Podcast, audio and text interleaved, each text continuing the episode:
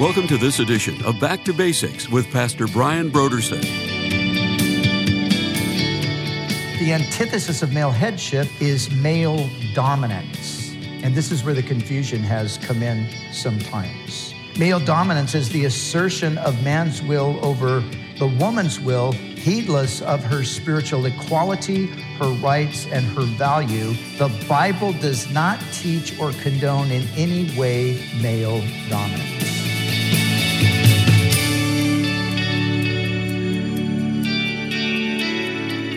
Today on Back to Basics, Pastor Brian continues his study in the book of Ephesians. Join us as Pastor Brian begins his teaching on Ephesians, chapter 5, verses 22 through 23, in a message titled Christ, the Church, Wives and Husbands.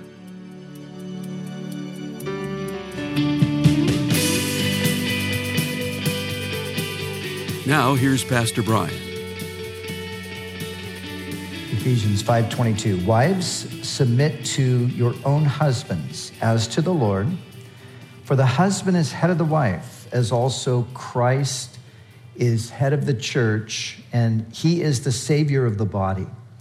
Therefore just as the church is subject to Christ so let the wives be to their own husbands in everything. Husbands love your wives just as Christ also loved the church and gave himself for her that he might sanctify and cleanse her with the washing of water by the word, that he might present her to himself a glorious church, not having spot or wrinkle or any such thing, but that she should be holy and without blemish. So husbands ought to love their own wives as their own bodies. He who loves his wife loves himself. For no one ever hated his own flesh, but nourishes and cherishes it just as the Lord does the church. For we are members of his body, of his flesh, and of his bones. For this reason, a man shall leave his father and mother and be joined to his wife, and the two shall become one flesh. This is a great mystery, but I speak concerning Christ and the church. Nevertheless, let each one of you in particular so love his own wife as himself, and let the wife see that she respects her husband as we've been looking at living the Christian life, we've come to the issue of family relationships and instruction uh, to wives, husbands, children, parents. Since all of these roles are in the context of marriage and family, as I pointed out, we're, we're just sort of taking some time here to do a series within a series. Of course, we're still making our way through the epistle to the Ephesians, but um, this section has to do with family. So we're doing a series within a series. Last week, as many of you know, we, we looked at marriage in, in just the general sense. We looked at the, the, the subject of marriage. We saw that marriage uh, originated with God. We saw uh, that God has a specific purpose in marriage. And we also looked at how it is that we might uh, glorify God in our marriages. So today we come to a consideration of the specific roles within marriage, beginning today with the wives. So Paul starts here in the 22nd verse uh, with these words um, Wives, be submissive to your own husbands as unto the Lord. Now, before we actually get in and, and break down the text, before we consider the details of the command, I want to remind you that these instructions to both wives and husbands are said by Paul to be a picture of something bigger. And I think that this is really the place that we have to start because as many of you will agree, the verses that we're going to uh, look at over the next few weeks are uh, some of the most challenging verses in all of Scripture, in as much as they're, they're telling us you know, how to live in the context of the marital relationship. And to some extent, we look at some of it and say, oh, you know, this is tough. This is challenging. This is hard. So I think, though, it will help us as we consider these commands it will help us to keep the bigger picture in mind. Remember, these things are ultimately a picture of Christ and the church. So it's important to remember, wives, I'll address you first because that's where we start today, but it's important to remember that what you are doing when you submit to your husband is a living illustration of how the church relates to the Lord. And likewise, husbands, what you're doing when you love your wife sacrificially as Christ loved the church, that is uh, as well a living illustration of the relationship between Christ and his church. This should be the lens through which we see and understand these commands. If we see it this way, if we take it out of the, the realm of just my own personal marital experience, that's of course important but we've got to see it in the, the larger light of the gospel here. And I think if we do that, I think it will be helpful when we are personally challenged by these commands to be able to go back and remember wait a second, this isn't just simply about a wife submitting to her husband. This isn't simply about the husband loving and cherishing his wife. It's about something greater than that. It's about Christ and the church. So, the word submit, it's an evil word to some. The word itself was often used in a military context, and it simply means to place oneself under the authority of another, as in subordination to a superior officer. Now, this word itself and this command here to the wives has been so uh, misunderstood, misinterpreted, misapplied uh, over the long history of the church. So it's important that we really consider what's being said here today. So when, when Paul says to the wife, Wife, submit to your own husbands as unto the Lord, does this mean that women are spiritually or mentally inferior to men?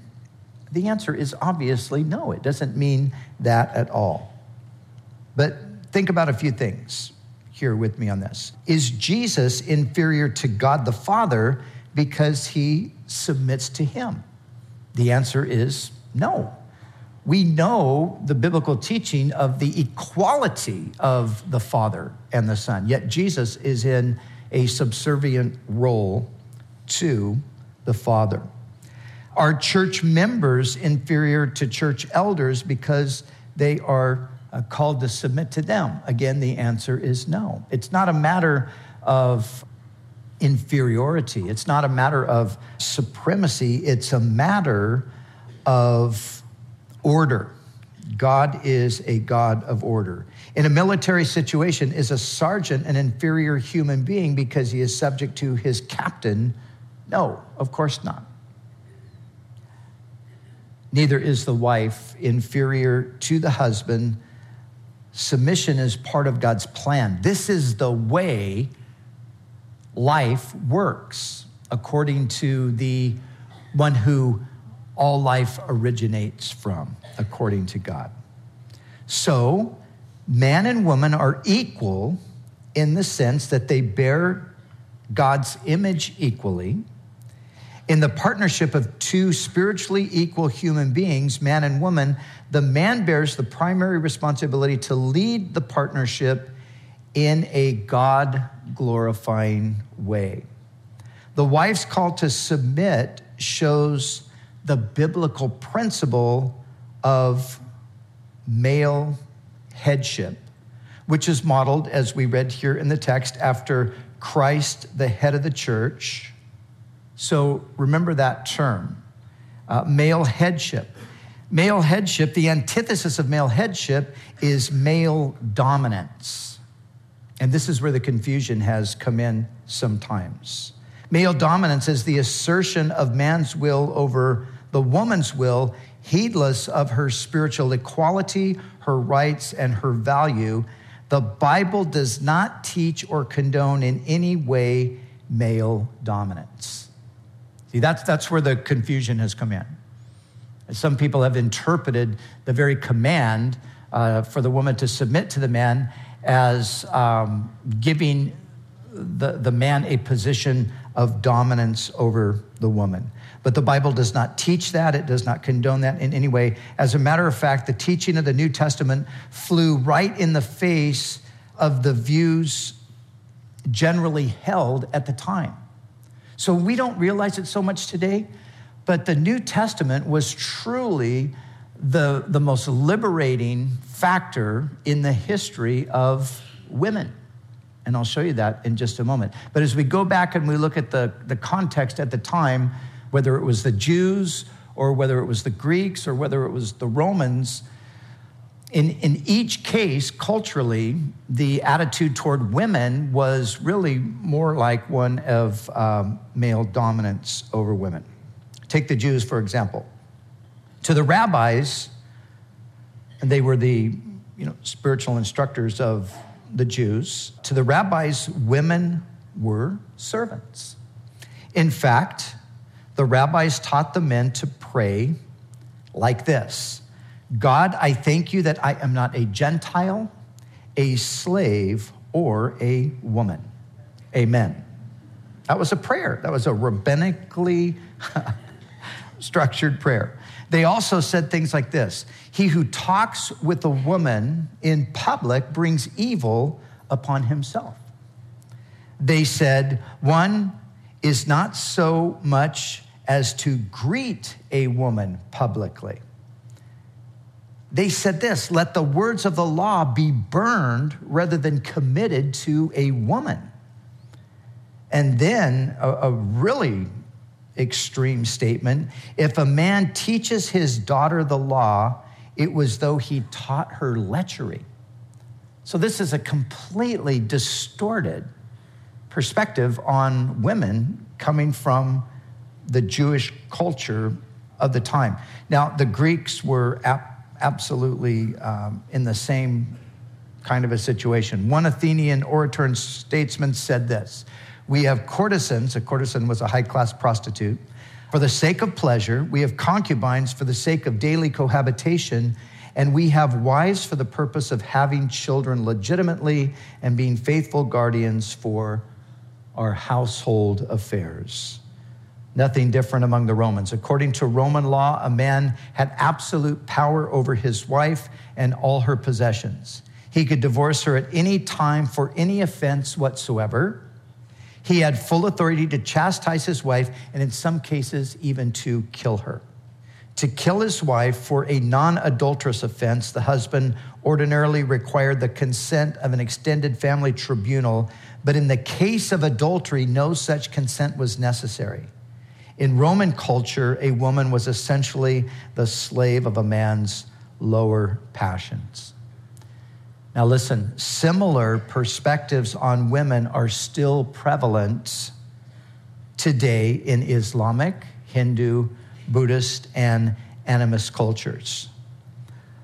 Modern anthropologists and sociologists who blame Christianity for the oppression of women are either ignorant of the facts or they are guilty of historical revisionism. You see, it, you, can't, you can't blame Christianity. Now, certainly, occasionally, here and there, you've got uh, a church, maybe a, a, movement within the church, or uh, certainly individuals who are uh, practicing more of a male dominance, but, it, but that's never been the view of Scripture.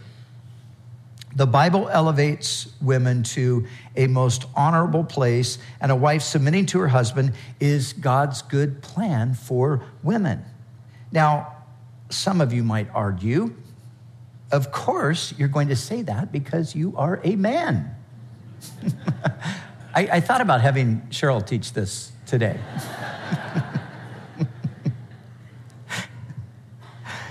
And of course, the Bible says that because the Bible uh, is the byproduct, they say, of a male dominated culture. And it's true that the Bible was written in the context, to a large degree, of a male dominated culture, but this is where we see the radical difference between the the Bible's teaching about women and the views universally held at the time. Jesus and his apostles radically broke with the traditions of their day regarding women. That's the facts. Jesus publicly associated with women. We see that in the Gospels. Remember what the rabbi said? A man could, a man could not even be seen in public with a woman. Jesus was seen in public with women. He, he publicly associated with them. Not only that, he called women to be his disciples and allowed them to serve in the ministry along with him. And as you read through the Gospels, you find these references to these various women that were there. And in some cases, they were actually, even as Jesus would travel from place to place, there, those certain groups of women traveled along with them. As a matter of fact, it was women who were first entrusted with the message of the resurrection. And this is radical, especially when you consider that in these days, a woman could not testify in court. A woman's testimony was absolutely worthless. But Jesus, the first people that he commissions to go tell about his resurrection are the women. Go tell Peter and my disciples. He speaks that word to women. So you see, all of this was about as countercultural as you could get. Even Paul, who is often vilified as a sexist oppressor, he's the one who penned these words. There is neither Jew nor Greek, there is neither slave nor free, there is neither male nor female, for you are all one in Christ. So these words went entirely against the cultural grain.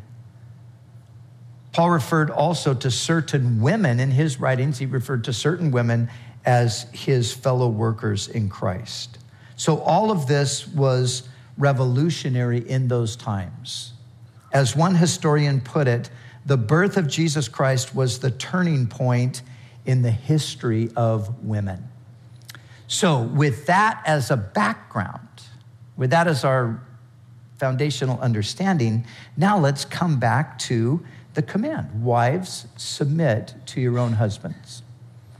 So we've seen the, the word submit is um, often used in a military context to come under the authority. But I want you to notice wives are not called to submit to anyone else's husband, they're not called to submit to men in general. They're simply called, if they're married, to submit to their own husband. Now, you know this. We live in a climate where the idea of submission, the submission of a wife to her husband, is not only looked down upon, but in some cases, it is openly ridiculed. In some cases, it is seen as some radically outdated way of thinking. So that's a perspective that we certainly have in the culture today, but we also have this uh, perspective to some degree in the church today. There, there's been an infiltration of this radical feminist kind of theology that, is, that has come into the church. And again, you have, um, throughout the long history of the church, you, you do have seasons where the church has not conformed to the biblical ideal. So you've had times where there, there has been more of an oppressive kind of an approach to women. But then usually what you get is rather than a balancing out of things, you usually get another extreme put it, and that's what we see with uh, uh, theological feminism. So, women, this is what you need to understand. This command is not outdated or sexist, it's God's will for the wife. This is God's will. And when we understand that it's God's will, which would naturally mean it's good, because God doesn't will bad things. If we get it on that level, then it's going to make it so much more palatable. It's going to, it's going to make it a, good thing instead of seen as a negative thing. So, here are a few questions though. practical questions. So, wives, submit to your own husbands as unto the Lord. Now, a woman asked, Well, what if I disagree with his decisions? Well, listen, if you didn't disagree, then there would be no need to submit. Submission, the, the, only, the only time submission is necessary is when there's a disagreement. So, this is where submission comes in. It's where you would have a difference of perhaps opinion or something like that, but you're coming under the authority of somebody else. So, unless agreeing with your husband's decision would lead you into sin, you are to follow his lead and trust God. That's what submission is. You're putting yourself under the authority of someone else.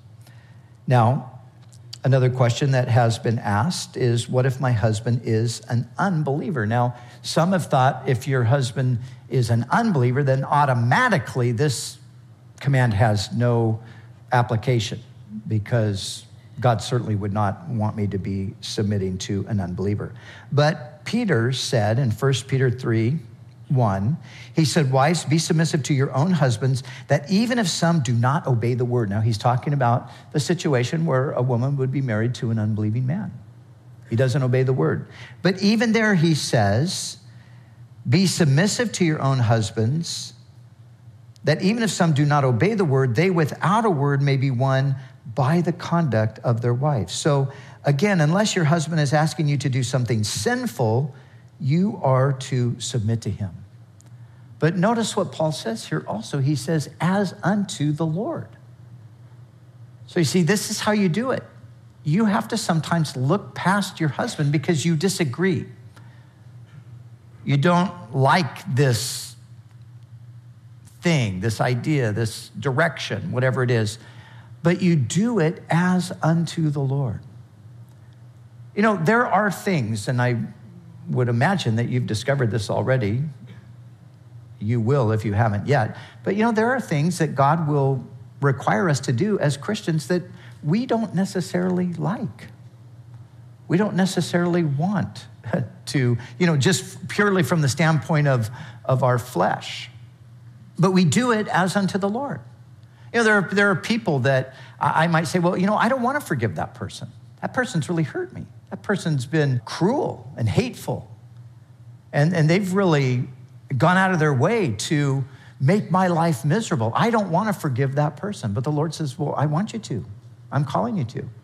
So even though I might not want to do that as unto the Lord, I do it because I want to please Him and I know in the end that what He wants me to do is the right thing. So, in some senses, it's, it's like that in the marital relationship.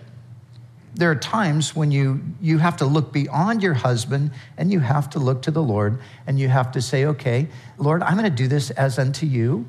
And I'm going to do this because of the bigger picture that I'm, I'm a representative, the woman uh, would say. I'm a representative of the church. This is how the church responds to the Lord. So I'm, I'm going to do it on that basis. Now, Paul, here in the context, he talks about the headship of Christ. So, Christ is the head of the church, he is the savior of the body. And so, likewise, the husband is the head of the wife. So, as we go back, and Paul does here in the passage, as I pointed out previously, he takes us back to Genesis. He takes us back to the beginning. He takes us back to God's uh, original plan.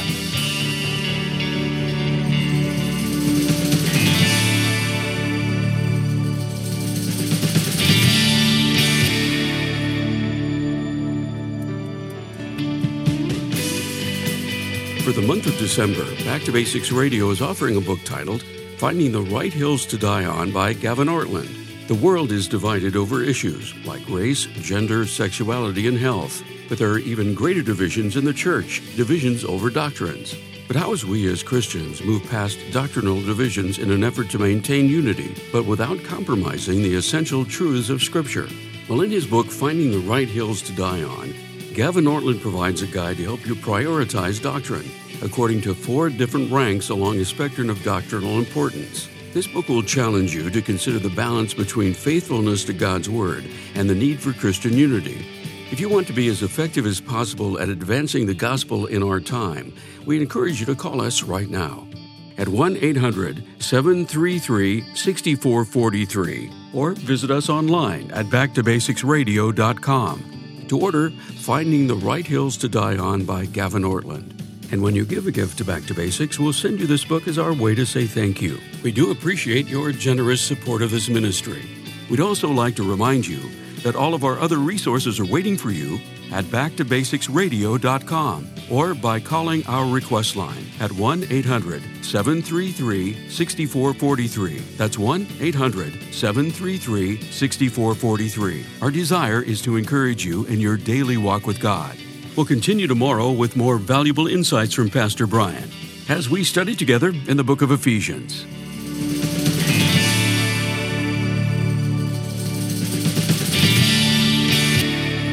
Back to Basics is the preaching and teaching ministry of Calvary Chapel, Costa Mesa, California.